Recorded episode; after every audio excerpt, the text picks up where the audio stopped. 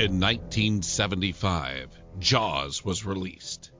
It is routinely regarded as one of the greatest films of all time and is generally credited with creating the concept of the summer blockbuster.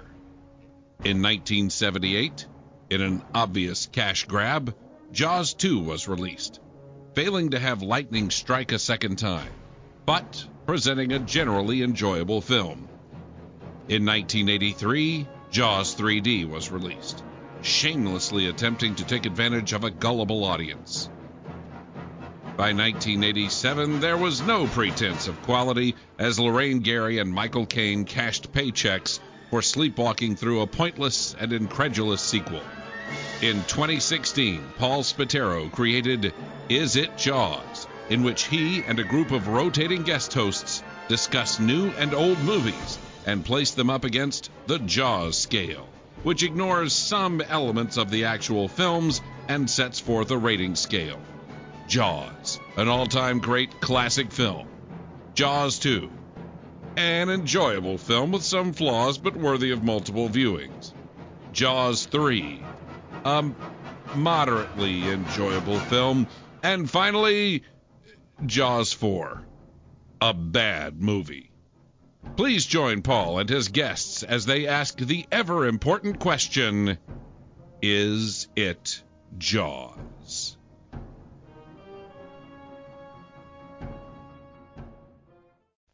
What do you believe in then? Well, I believe in the small of a woman's back, the hanging curveball, high fiber, good scotch, and I believe in long, slow, deep, soft, wet kisses that last for three days. Oh my. Who are you? I'm the player to be named later. I love winning, man. You hear what I'm saying? It's like better than losing. These are the ground rules. I hook up with one guy a season. Usually takes me a couple weeks to pick the guy. Kind of my own spring training.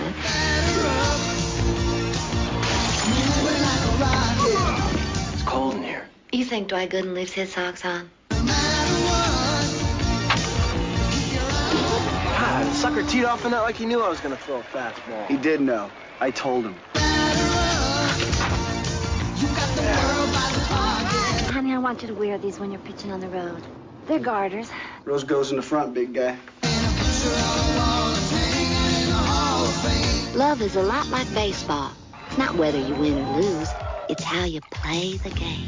No problem, no problem, baby, no problem. Kevin Costner, Get a hit, Crush. Shut up. Susan Sarandon, Have you ever been tied up in bed? Tim Robbins, I'm too old for this. Bull Durham, Hello, everybody, and welcome to Is It Jaws? I'm Paul Spataro, and today I am joined by Jonathan and Maggie Schaefer Hames. How you doing, guys? Hello. Hi, Paul. We're doing all right, thank you. We're doing okay. Um, I'm glad to hear that. And anybody who's listening, we've already had a conversation that that squeaking is their new puppy who likes chew toys. yes. Yeah. Yeah. So- And well, she'll stop eventually. Yes. It's the price of doing business. It's fine. So you, you MWC guys, stands for Married with Canine. Yes, it does. Yes, So- it does. You guys are getting pigeonholed in two ways on on this show. Uh, originally, for anybody who's listening, uh, I had reached out to John and Maggie and I had asked them if they wanted to come on and do Blazing Saddles, which we were planning to do, which would make them pigeonholed as Mel Brooks people because they've already been on to do Young Frankenstein. But mm-hmm. then, as we record this, I'm not sure exactly what date this is going to be posted, but as we record it, we're one week into the baseball season, and a little light bulb went on over my head, and I said, hey, how about we do Bull Durham? And having done major leagues last year, that makes you also pigeonholed as my baseball people. Yeah. Yeah, I'm all right with that. No, that's okay. Getting pigeonholed to something means you don't have to think as hard. That's true. That's true. There's something to be said for that. Thinking hard is not everybody's favorite activity. No, if I'm going to be pigeonholed, if we're going to be pigeonholed as anything, being as Mel Brooks movies and baseball movies, I think I'm all right with that. Right. There's a, there's all a lot of quality you, you could go through in there. It's it's funny with baseball movies because it's not a huge genre. There's not a you know a tremendous number of baseball movies, and it seems like every other one stars Kevin Costner. Uh, but I mean, two certainly two of my vi- big favorites. Today we're going to do Bull Durham, which is one of my favorites, and uh, what you call Field of Dreams is a, is a huge favorite of mine. Although for the love of the game, not a big fan. Right. I think we talked about that a, a bit last time, and it, it is one of my favorites. So maybe we'll eventually get that like in two or three baseball seasons. We yeah, we'll, we'll get to that so that we can have a, uh, a an intellectual discussion as to our difference of opinion, Mm-hmm. There you Which, which I And enjoy doing. yeah. So you know, but then there's also the old standards. I'm you know I'm still a, a, a mark for Pride of the Yankees, uh, Bang the Drum Slowly, you know, move, you know the the tearjerker ones. Uh, Sure. so- there's um, The Sandlot. Mm-hmm. Um, is a great one. Um, Bad News Bears is a classic. Yeah, there's there's enough baseball movies that they, if we do if we were to do one a year, they will outlast my podcasting career because I don't know Yeah, that I'm going sure. that long. So I got we got to pick the favorites early, I think, and Bull Durham is definitely a favorite of mine. Uh, and I saw this in the movies, but again, I'm older than you guys, so I don't know if you guys would have seen this in the movies. No, I, I actually don't really know when I saw this first. It was probably uh, I probably rented it on VHS at some point. Just I definitely saw it after I had seen Field of Dreams. Hmm. I know that, and that probably would have drawn me to watching it because it Field of like Kevin Costner was pretty good in that baseball movie. Here he is in another one. How about you, Maggie? Oh, John definitely introduced me to all the baseball movies because baseball really wasn't my thing until I met John. Um, and there are some that I haven't seen that I'd really like to. We haven't seen 42 yet, That is true. and I haven't ever seen The Natural, and I really do love uh, Robert Redford. Well, I so would- I'd I would like to see that one as well. I would recommend 42. Yeah. Uh, the Natural, I was one of the few naysayers on that. Almost everybody I know loved that movie, and I Mm. kind of thought there's a lot of things in it that are very exaggerated, and it's intentionally so. Uh, but they kind of turned me off to the movie a little bit, whereas other people just adore it. So uh, I'm, I'm not going to. I can't give it a high recommend, but certainly enough people like it that I would say you'll probably like it. Yeah. It's not a movie I enjoy watching, though it's a movie I, I recognize as a quality movie. Hmm. It's just I don't know if what the director was going for really clicks with me. I read the book and did not like it. The book is bleak, Gotcha. incredibly bleak, and this one is there's a little bit of Hollywood in it, but the story is supposed to be bleak. I mean, the darkness pervades throughout it, and the the way they use light, you know, to just well, you know the famous scene. But this isn't. We're not talking about the natural. Uh, we'll get to that in I don't know 20, 20 years or so. Yeah. Today we're talking again about Bull Durham. Now I was familiar with Kevin Costner at this point, having previously seen him in No Way Out, uh, which Okay. I really enjoyed, and he was really you know like a rising star at this point. Uh, you know he. You know, I guess also the I think the Untouchables predates this, but I'm not certain of that. Uh, but again, his star was definitely on the rise, and I find that now, looking back, he's kind of a polarizing figure. Uh, people I talk to either think he's great or they hate him. there's there's very Yeah. few people who say, yeah, Kevin Costner, he's okay. Uh, I've kind of ebbed and waned and gone on different things because in early in his career, I really liked what he did. Then after he did uh, Dances with Wolves, I kind of felt like he got a little full of himself and was doing a lot of uh, projects to to bolster his ego. Uh, and you know, he kind of like faded. His star faded for me. I think. I think it's faded for a, a good number of people, uh, but he has definitely resurrected himself for me with the series Yellowstone, which I love. So I I I've liked him. Uh, it was similar with me. I think. You know, I I never was a huge fan of him. I think uh, there's a lot of movies he's in that I, I he does okay. There there actually I think his performance in this movie is kind of a microcosm for his performance throughout his career. There are scenes in which. I Sorry. think there are scenes in which he is absolute, you know, approaches genius with the portrayal, Mm-hmm. and there are scenes that he almost ruins Yes. because with his wooden delivery on a couple of them. Mhm. But and that's kind of like any movie he's in. It's, Yeah. I, I, I think like- that the, the best example of that is his very, very poor and uh, very erratic English accent in Robin Hood, Prince of Thieves. yeah, he's, I mean, oh man. See, and, and actually, I was going to say because before I saw Bull Durham or any of the baseball movies with Kevin Costner, I had seen Robin Hood, his Robin Hood, and a part of Waterworld. So when John was like, "Yeah, Kevin Costner's in," it, I was like, "Hmm, okay, I'll give it a shot." Because I am, I guess I'm in the minority where I do feel that Kevin Costner is just solidly okay. It kind of depends. He's sort of like Nicolas Cage. Like, you know how people have that argument about whether or not Nicolas Cage is actually a good actor?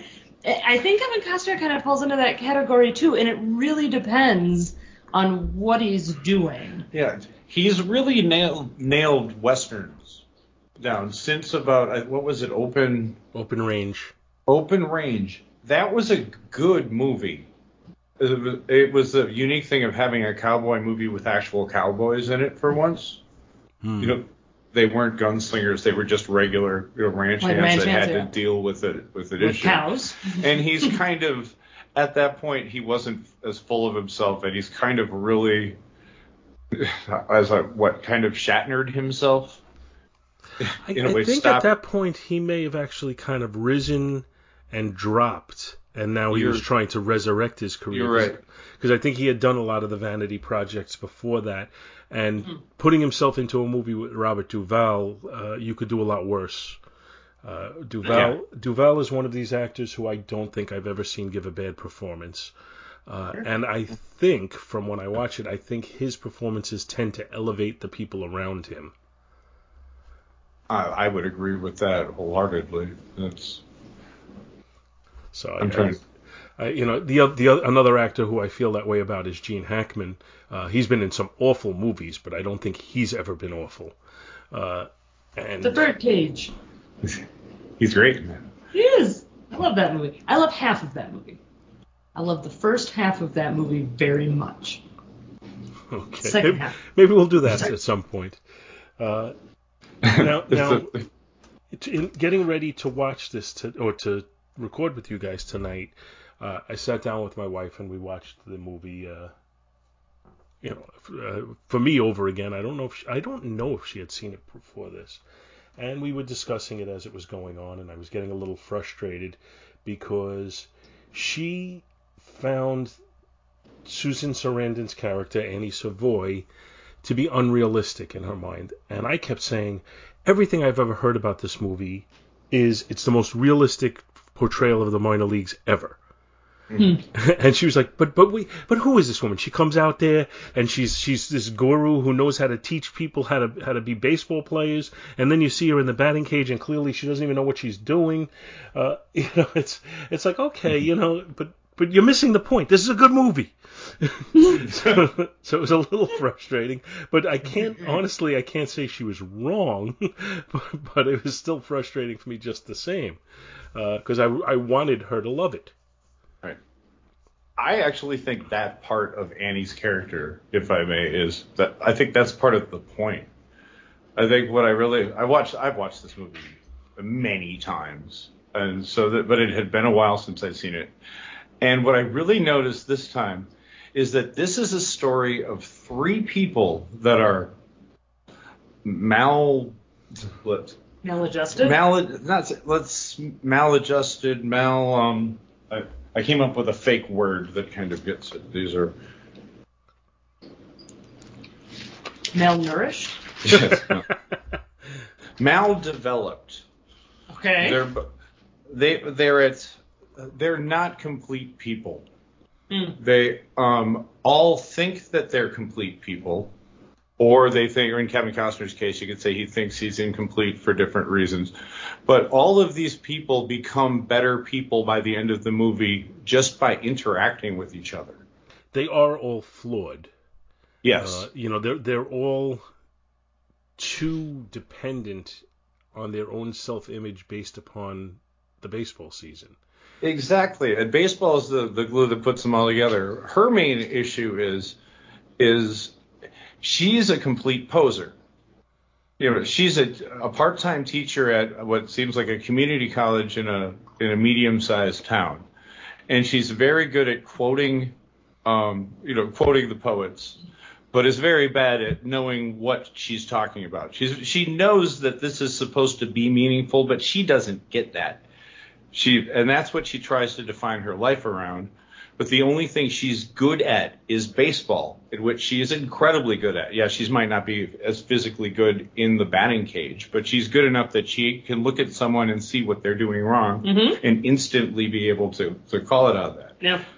But It's kind she, of a but she character. tends to quote psychobabble quantum physics that I don't believe is based in any sense of reality. Ex- Exactly. Uh, that's the whole Yeah. point. She thinks it is. She she thinks she's sounding impressive.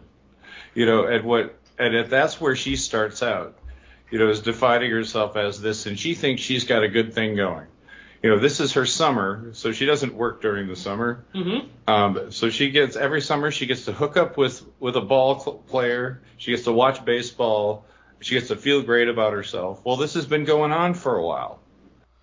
You know, and then she's starting to wonder, is this really all I I want out of life? And then you've got the other two who are equally dam- you know, equally flawed and damaged. I mean, Nuke comes out of the gate, he thinks he's got it made. He's the fastest pitcher he knows. He already has a Porsche. he doesn't have constantly talking about that for well, that's of course he is. He's 18 years old. You know, he's finally out from under the thumb of his crazy Christian father. You know, and he can do whatever the hell he wants now. He's got more money than he's ever seen. And, and Kevin Costner just wanted to slow, you know, play baseball as long as his body allows him to, and now he suddenly has to do this stupid project.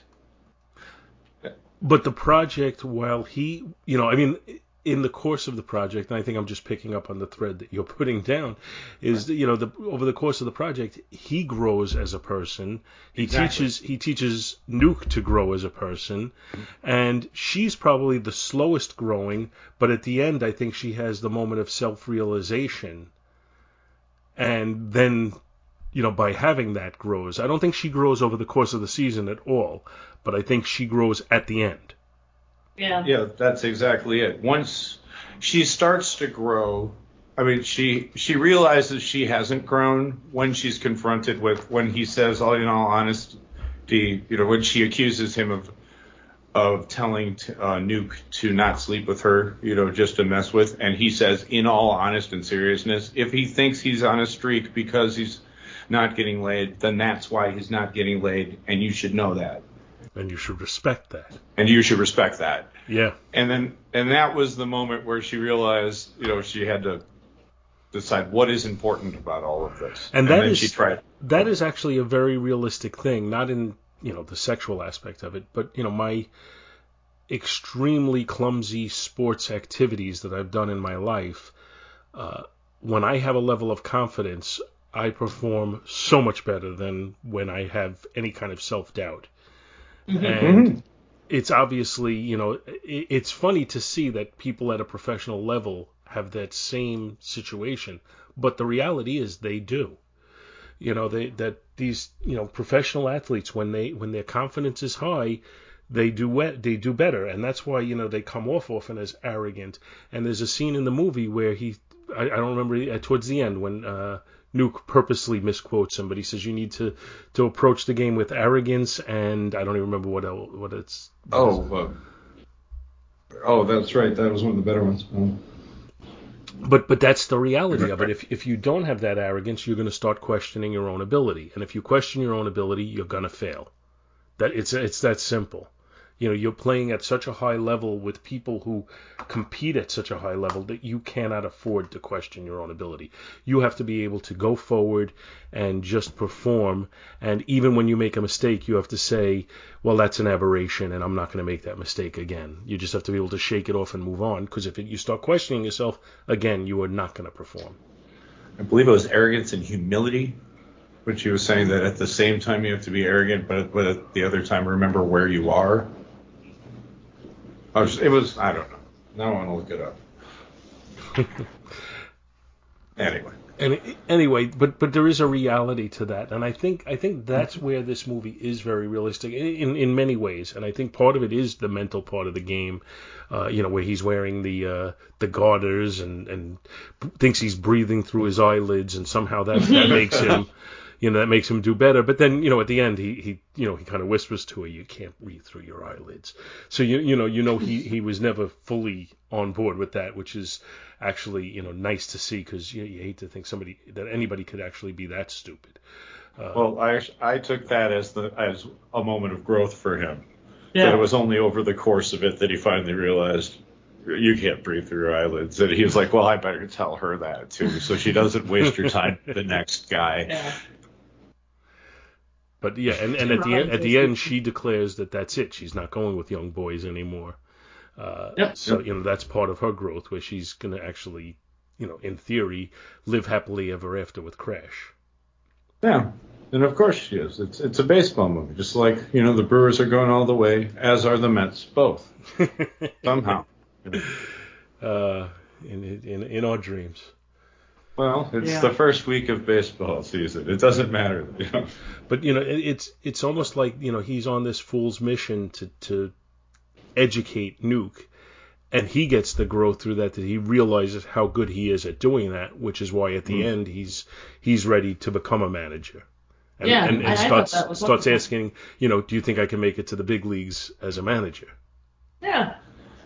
And al- also during the course of it, it's and he he learns remembers how to have fun again. He's able to. He doesn't like become a kid again. He's he he maintain. It's it's only through that mentor role he learns how to have that he learns how to you know have fun with the kids. It's the thing he thought he was going to hate doing winds up changing his life. I love that scene with Was- the. Oh my God, we got ourselves a natural disaster. Well, that's the other area where this movie, as far as I understand, is pretty realistic. Uh, you know, Ron Shelton, who who wrote and direct this, directed this, was a minor league ball player at one time. Right. And he, he put a lot of his experiences into this. And again, from what I've heard, it is the most realistic showing of what the minor leagues are like. And even even that that you know phony rainout scene, my understanding is that was something that did occur at one point in his career. Oh, I'm sure. Yeah. I've heard about that. I, I've read a are lot just of children. Right. I've let, read a lot of a fair amount of books that talk about minor league uh, seasons, and it seems to track with that sort of Hmm. thing because it's it's children that are being forced to like work constantly, even though they're playing a kid's game. It's hard work what they have to do. and They they need to blow off steam. Yeah, and they you know compared to the major leagues, you know he's he's he talks about his 21 days in the major leagues and how they were the best 21 days of his life, and you know the hotels are all clean and you don't carry your own bags and you know the. Right. You, know, You hit white you hit balls. yeah you hit white balls in batting practice, Huh? you know. I, I I love that scene. I love it's such a Folsom Prison Blues moment. You know, it's like like where Johnny Cash is, or the, or the singer of that song. He's jealous because they're drinking coffee, probably. And the first thing he remembers about baseball is that you never carry your own luggage. It's like this this simple little human luxury. Yeah. You know that that's the first that clings to him, and and all of them are just you know, just so warm with that because they're tired of hauling their bags everywhere onto a bus to go however many hundred miles off to whatever southern town to play another game tomorrow. Right. Yeah. Exactly. Uh, you know, there's, no there's no airplanes. There's no no first class. You know, they're, they're all squeezing into a bus and traveling together. Uh, I, I you know again I, I from everything I see this is a pretty realistic portrayal. Uh, now one of the characters who I just absolutely love is uh, Robert Wuhl playing Larry, the pitching coach. And Oh uh, my- I was not familiar with him before I saw this. This is the first thing I can remember that I saw him in. Uh, and he, he's just his whole attitude through the whole thing. You know, through the whole thing, he's the pitching coach. I don't think I see at any point where he actually teaches pitching. Yeah, no. Uh, yeah, he kind of sits there and kind of reminisces. We we if it isn't like actually supposed to be stated, we pretty much fit, picked up on the idea that that his character is definitely a graduate of Annie's, uh, you know, training program Mhm. back in the past because he Mhm. seems way too familiar for every stage that they're on. But I don't There's- think I oh, don't think he's been I don't think he's a graduate because he asks Nuke how it was. You know, meaning meaning like that he hadn't experienced it. I think he's Oh, or- seen enough okay. players go through it. Oh, could that be, yeah, either yeah. either that or or he or that's his clumsy way of so how was it? It could be, but I, I at least the way I took it, I don't think he had ever been been a student at that school. yeah, it, I did find out that probably his best line in the whole thing was an ad lib Which one is that? Uh, during the the meeting on the mound. Yeah, to, okay, yeah, with the candlesticks. the candlesticks. The line was just supposed to be, "Well, I got thought you guys had a problem. Let's get to it." And claps. And they did it over and over and over again, and then finally said, "Well, just, let just do one for yourselves." And they went in, and he just ad libbed that. And I guess the next day during the dailies, everybody cracked up, so they threw it in. Mhm. And then the studio wanted to cut, cut it because it didn't advance the plot, but it did really well with test audiences, so they left it in. and and some some of his. You know what? In if- in modern or more modern uh, shows, what his performance reminds me of, and I wouldn't be surprised if in some ways he influenced it. Uh, have you watched Ted Lasso? Have not yet. Is- it is on our short list of things. There's an assistant car- an assistant coach on on that team uh, called Coach. His name is Coach Beard, and I, I wouldn't be surprised if in some ways his performance was influenced by uh, by Larry as the pitching coach. So and and it's it's a very you know he's got a very uh, understated performance, but I think in in many ways Robert Wuhl's performance here is understated. He's he just there to throw out the occasional line. He's not really uh, he he's never the one pulling the plot forward. No, he's just usually well, well, he's the glue that's holding a scene together usually. Yeah, he's the one who's always going with the flow. Exactly, and that's that's what Coach Beard in uh, in in Ted Lasso reminds me. You know why Ted he reminds me of him. Uh, very disappointing to you know as I looked into this a little bit. Trey Wilson, who played the uh, the manager, uh, apparently he passed away very shortly after they finished making this movie, Hmm, at like 40 years old. Oh. That's too bad. And he, he has you know one of the one of the best scenes with the yalali gag around this. That- It's just that's just a great scene, and it's all It is. all influenced by Crash Davis telling him, you know, to scare the kids. So he, you know, he's he's showing right there that he's got this instinct for how to deal with these mm-hmm. young ball players.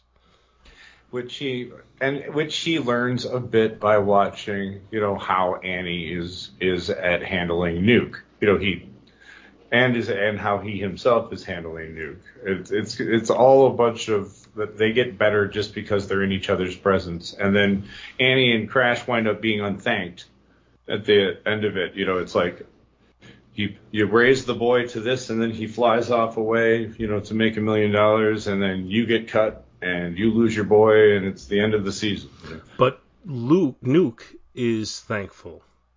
Yes. Nuke by the end you could see, you know, you see his character growth. As soon as this all happens, I got to go find Crash. I got to tell him about this. Mm-hmm. Mm-hmm. Yeah. And then and then when he goes to tell Crash, you know, it's a realistic moment for Crash because he's obviously jealous of the situation and he, you know, he he has a tough time holding that back, but you know, eventually he kind of pulls himself back and and you know, they have I wouldn't go as far as to say a warm moment, but they have a moment where you could see there's a mutual respect and and a, a caring, you know, almost parental child relationship of the child who's grown up. Mm-hmm. Mm-hmm. Yeah, and it's that's his. I think that's his uh, best scene in the movie. Is it's it's very hard to do to act drunk, convincingly, and he actually probably partially due to his wooden delivery managed to pull off being drunk and trying to sound like a smart guy and just babbling things about you know No, baseball. I'm sorry. I, I don't say this to dispute what you're saying because I do pretty much agree with you. Uh, but I'm curious as to which lines you see as particularly wooden in the delivery. Um, let's. The scene in particular that stands out to me is when uh, um, Nuke is having that dream on the bus, and Crash comes over and his, he's supposed to, I think, be kind of comforting. He's like, it's okay. You were having a dream. Like, you're all right. But it's just so monotone hmm It's, that it's it okay. comes across. You're dreaming. It's all right. You're fine. You know, that almost came across as to me as if they re-recorded the audio. It's Yeah. it just was a bad read, and especially because that scene is so important because it's the pivot point of their relationship. It's where he's already starting to remember that that of course Nuke's acting this way. He's an 18 year old kid, you know, and that like what he sees, and he kind of is realizing things like you know his his memory of you know of being in the show, holding on to that you know as the best moment of his life is kind of the equivalent of this this kid's Porsche. Yeah. You know, it's it was so important, but ultimately at the end of the day, you know, it's a job you guys are doing and you're at different places in it. And he's starting to get remember this and at the moment he has that dream, that's kind of where it gets solidified for him that this kid he's just a kid panicking. You know. Mhm. And Now, one of the things in this that I thought was questionable uh, was a little bit in the casting is that, uh, first of all, I don't think Tim Robbins is fluid enough to actually appeal like an athlete. Uh, you know, he he, he, oh he yeah. his his delivery looks very clumsy. It doesn't look like he'd be able to throw the ball as hard as he's throwing it. Uh, so you know, I I was not totally thrilled with his performance. Or not, not, and you know what? Let me take that back. It's not his performance. I think he was slightly miscast, and only slightly, but I do think he was slightly miscast. He didn't. It wasn't enough to ruin anything in the movie, but I think it could have been. There could have been somebody who fit the role better. Could possibly. I thought he was fine. I, I particularly love him in in my favorite scene, which is him shaking off Crash the first time. Then he walks out and, t- and you know, gives up the pitch. The guy Mhm. gets the home run. Where he walks out there. Why are you shaking? Why are you shaking off my my signs? And he goes and he's backing up and saying because I need to assert my dominance with the or assert my dominance with authority. As it, it's the body language between the two of them in that scene is so great. Oh, because I need to assert my presence with, With authority. authority as and he's- he's backing He's up. retreating. Yes. I It thought I thought kind- his most realistic scene, the, the scene where where I found him to be the most believable, is when they meet in the bar early in the movie, and they go out mm. to, and Yeah. they go out to fight, and he's out there standing there with the whole team behind him, you know, kind of heckling mm. Crash to to fight with him. That that seemed the most realistic to me of everything that he did in the movie, and you know some of the other things he did, I do believe, were slightly exaggerated for comedy purposes but were a little bit less believable for whatever you know the case may be. Uh, you know, in, in looking this over a little bit, apparently uh, the studio wanted uh, Anthony Michael Hall to play Nuke, and uh, Shelton, you know, went went to the uh, went to the mattresses to say no, no, no, I want I want uh, Tim Robbins. I agree with both of you. I like Tim Robbins a lot in like the more social scenes. I think his his facial expressions when he's just confused about pretty much everything is great. I think he's hilarious. I found myself giggling at him a lot um, when we were watching the movie. But I also agree with Paul. I don't think he he doesn't look like an athlete, and he and, and you're right. It, it's not believable that he's throwing the ball as hard as, as he's supposed to be. I it, I don't find that believable at all. But I, I really liked him otherwise. I just didn't much like him as a ball player. Anthony Michael Hall would, would have been a pretty good choice because it was like in Major League, you, you you believed that Charlie Sheen was throwing the ball that fast. Mm-hmm. He was. Yeah, for he, some reason I do. he had a very had good pretty good delivery, delivery, and they used some good camera tricks. Even Bob Uecker said he had a good delivery. So Yeah. there you go. Now, Sometimes it was just. in in this in particular, when I, when I was reading about the production, they were saying Costner was a high school ball player, you know, back in the day, and he did have some actual baseball skills, uh, and that you know he was actually doing the things that they show him doing, and you know there were scenes that they filmed where he was batting, and he actually hit some home runs in them. Uh, so you know he he he did appear more natural when he's you know doing athletic Yeah. things. And the the, Yeah. the scene in particular, and it's not it's a very very minor thing, but I don't know why, but it stood out to me, is when he's in the batting cage with Annie, and he's talking that's what I was he's, he's talking to her, and he just swings the bat with one arm and hits the ball. The one he yeah, yes. and it just seemed like you know okay that's that's showing that hand-eye coordination you know Yeah, like it was the most natural thing in the world for him. I like that a lot because Kevin Costner looked good in those batting cages. He had a good swing, mm-hmm.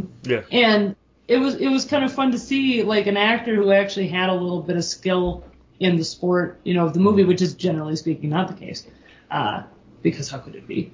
And I, I I appreciated that as well. but i you know i guess that's also part of the reason why kevin costner has been in three baseball movies a golf movie uh, i don't know if he was in any other ath- athletic roles but you know clearly he's played athletes in, in numerous movies and, and i guess Yeah. it's because he, he does have that natural ability that you know mo- has evaded most of us any other actors? Well, I guess we we didn't talk about Susan Sarandon. I have to tell you, I'm not a huge fan of Susan Sarandon. I don't find her. It, this is very sexist to say this, but I don't find her particularly attractive. And when they show people like falling over themselves to be with her, it just doesn't feel natural to me. I, I, again, I, it may be a little sexist to say that, but I'm, I'm just thinking, you know, for them to have somebody who it's like, oh, everybody wants to be with her, uh, you think you think you know she should be more. I, I don't you know I don't know she should be more attractive. Uh, I find her sexy in this movie, but I don't generally like or dislike her in other movies. Some things I don't like her in. I, I understand what you mean though about there's a couple of actors that that that um I don't understand why everyone finds them attractive, and so it it sometimes the portrayal of it. I'm not going to say who they are on Paul's show because it's embarrassing, and everyone will look at me like, "What are you crazy? They're hot as hell." well, you see, what the thing is, I could, I think she's a pretty good actress, and I think her style lends itself to a role with more gravitas than this. I think just being the uh, again being just the the uh, the baseball groupie who everyone's attracted to just doesn't doesn't seem right. I don't know. Right. I, I, I bought at least that though, because it, it wasn't like she was the most stunning person in town, and everybody like stopped what they were doing and looked. It was like, oh, there's Annie, that that that pretty teacher lady who sleeps with one of us every year. You know, it was. I uh, one of my favorite scenes in the movie is between Annie and Millie, and it's when they're getting Millie's dress ready, and she's like, she's I think she's attaching sleeves to it, and Millie asks her if she thinks that Millie deserves to wear white at her wedding, and she says, "Honey, we all deserve to wear white." and I thought that was it's such a sweet moment. I, I really liked that a lot. I liked Susan Sarandon in this movie. I, I liked her performance quite a lot. I really liked her her southern accent. It, it's just it's like a very warm kind of uh, very traditional sounding southern accent, and I you know because she kind of narrates or she does she narrates Yeah, throughout the film. Actually, I, Uh, I like the narration very much, so I you know I take Yeah. back that aspect of it. I like how she says baseball. I do. I like I think the bottom line to me, you know, trying to just phrase it as I, I think I'm phrasing it poorly, but the bottom line to me is I just don't see her as the sex pot. sure. I, and that's that's what I think they're they're trying to, to put her as as the sexpot slash baseball guru.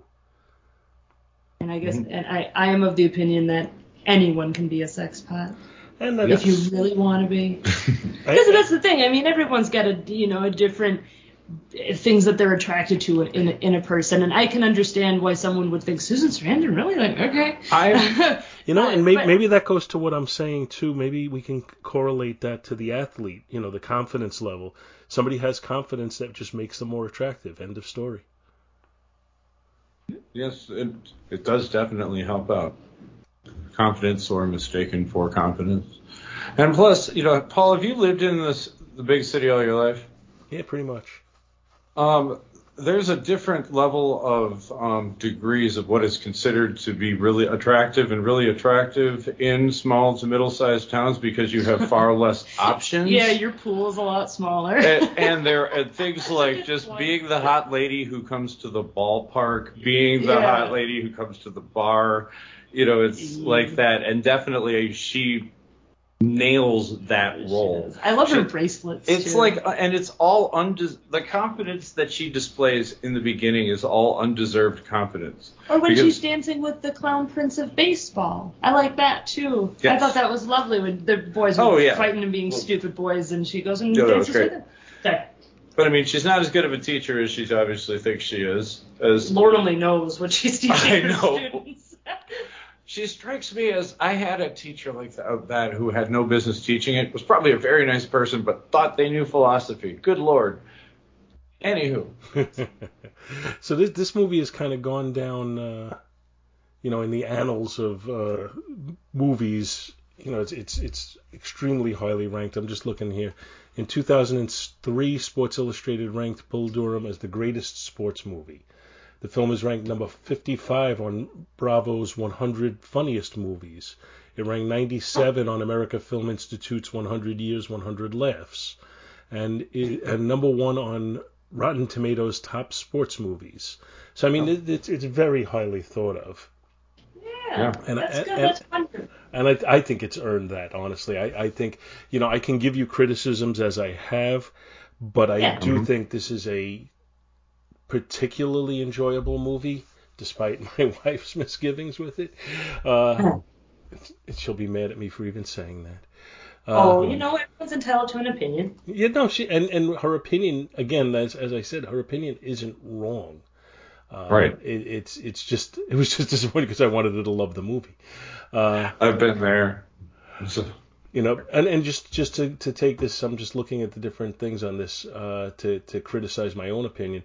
Roger Ebert praised Susan Sarandon's performance in his review for the Chicago Sun Times. I don't know who else they could have hired to play Annie Savoy, the Sarandon character who pledges her heart and body to one player a season, but I doubt if the character would have worked without Sarandon's wonderful performance. hmm. So, you know, Roger Ebert, you know, God rest his soul, uh, was certainly more of a movie critic than I will ever be. Uh, and and he was he, he clearly signed on 100% for her performance. So, what do I know? I just do a little podcast. well, well, do you know whether or not this movie is Jaws? Uh, you know, I want it to be, but I think it's just not quite there. So I think it's a High Jaws 2. Okay. I like the high Jaws 2. I get I get what you mean by that. With the caveat that I've also, after clever thinking about it for the last year, I want to. Am I allowed to amend my choice uh, last time for Major League? Of course you are. Okay. I called Major League. Um, J- I called it, gave it a Jaws because I was kind of, we were really on a, on a dopamine high from quoting the movie. It was really happy and stuff. And Baseball it is a great, it is a great movie and all that stuff. But it's not Jaws. No, it's Jaws 2. Especially, and not even because I need to compare it to this one, but let's compare it to this one because the two of them hit the same com- comedic beats almost exactly in a lot of things. They, They have almost the same characters. in a lot of cases. Yeah. And I realized the difference between the two that makes that Major League for me Jaws 2 and this one I'll give a Jaws. Uh, in Major League 2, the storyline serves the screwball comedy situation that and in this it's the reverse. The comedy is there to serve the story and the story is very well done and the actors tell it very well. So I think this one's Jaws. I think it earns all of the accolades it gets. I think everyone's great. It's so good that even Kevin Costner, almost ruining it a couple of times, doesn't ruin it. So it is Jaws for me. Hmm maggie, what do you think? I'm kind of like I, I was thinking about this last night, and I, I wish that there was like a had been a Jaws one and a half, like like Lion King one and a half. Uh, because I'm I'm kind of in between Jaws and Jaws two. I, I'm actually I'm, so I'll agree with Paul. I'm going to give it a high Jaws two. Wait, we're talking about Bull Durham now? Oh, I'm confused. yes, Yes, we are talking. Well, because you're talking about changing your major league score, I- but I yeah. did, So, so- Bull, Bull Durham, I, I would give a high Jaws two. Yeah. I don't It, remember. it does have two moments of, of homophobia in Well, it that's that par for the course. it, that I liked what. John said last night when we were we were talking about because I mean at least they're little things I guess but um he was like yeah there's no one more afraid of being conf- or being accused of being gay than men who spend a lot of time naked together and it does seem a little absurd because that's absolutely true. It's a, it's just their kids, their jocks. It was the 80s. I know There was, I'm aware I know it doesn't mean I gotta like it. I know. I don't remember where I fell on, on Major League. I think I gave that a Jaws 2 as well. If I didn't. You did. Oh, okay. So you remember better than I do. Uh, and and, I, and so I so I can stand by that because otherwise I might have had to amend it as well. Uh, yeah, I mean I I would say in the grand scheme of baseball movies I would I hold this in slightly higher regard than I do Yeah. Major League, but I mm-hmm. but I do love both movies.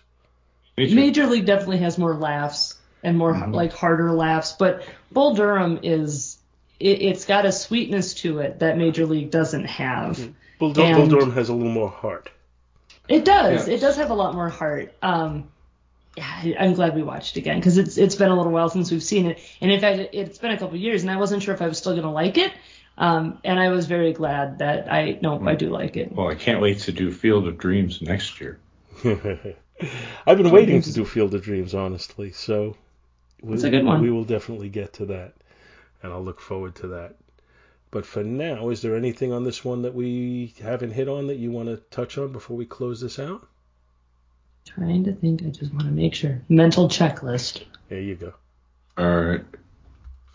Um, No. sure. I was just glad that we got to talk about it. I really am too. It's a good This- baseball movie, and like I, I kind of harassed John for a couple years like about watching it, and he just wasn't in the mood for it, which was fine. So we, we watched other, I think we watched Major League a couple of times instead, which is fine. I was And I'm glad we, we got to watch Bull Durham again. Uh, yeah, I'm I, very happy. I like to usually watch this one late in the year, you know, Dog Days of Oh, Summer, yeah, it, sure. it feels like a, s- a late summer movie, even though it takes place over the course Yeah, of a thing. Yeah, over the course of the, the season, John even went and got me a, a cream soda because that's that's like the I only drink it in the summertime. It's my summer soda, and we were watching a baseball movie. We had hamburgers. We were So you had the, kind of trying. you had the total atmosphere going.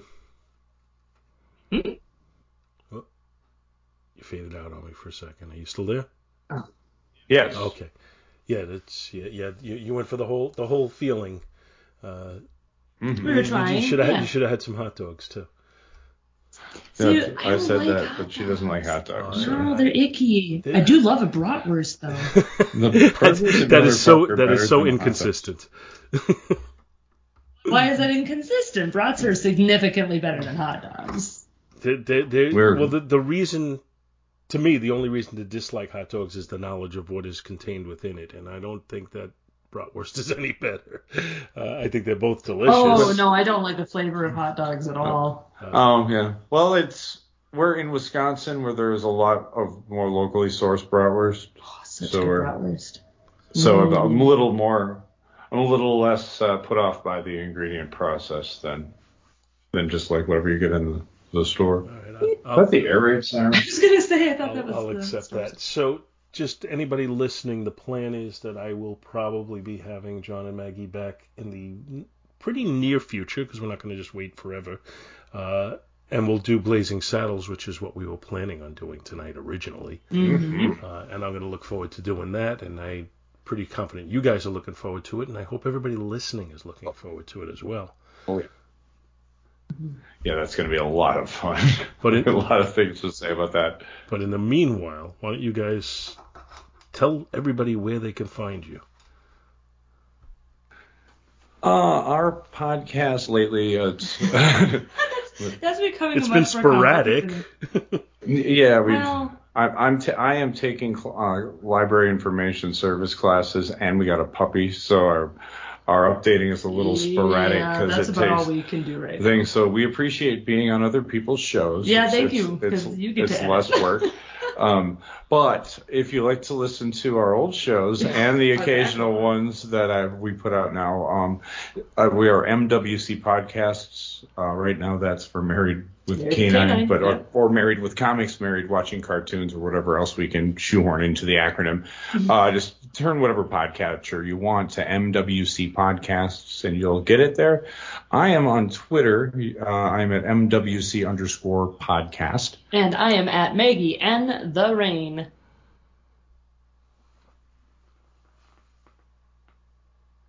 Yeah, that's pretty much it. Okay. Well, I want to thank you guys for making the time to talk to me again. I, I do look forward to these occasions, and I'm going to uh, look forward to our next one, which again should not be too long from now. And uh, thank everybody for listening. Yeah, give me the ball. Hello. Up to the plate, Junior Shockley. What's wrong? I'm a little nervous. My old man's here. Your dad's here? Where's he at? He's right behind home plate. Don't look. Don't look. Look, he's waving. Hey, he's just your old man. He's as full of shit as anybody. Hey, what's going on? Breathing through the wrong fucking eyelid again, dude. Shut up. Hey, did you guys hear about Jimmy and Millie? Yeah. They got engaged. Can you believe that? Oh, yeah? Well, wait till I tell him she's gone down on half the Carolina League. Hey, anybody says anything bad about Millie, I break his neck. Excuse me, guys. I got a game to pitch here. Eso, esto, esto. Mira, una brujería. Yo no sé. Hey, you guys, don't throw me anything. My girlfriend put a curse on my glove. I'll take the hex off the fucking glove. Give me the glove. Well, then you gotta cut the head off a live rooster. What the hell's going on out there? Looks like a convention. Pretty soon they're gonna call the roll. Get your ass out there and check it out.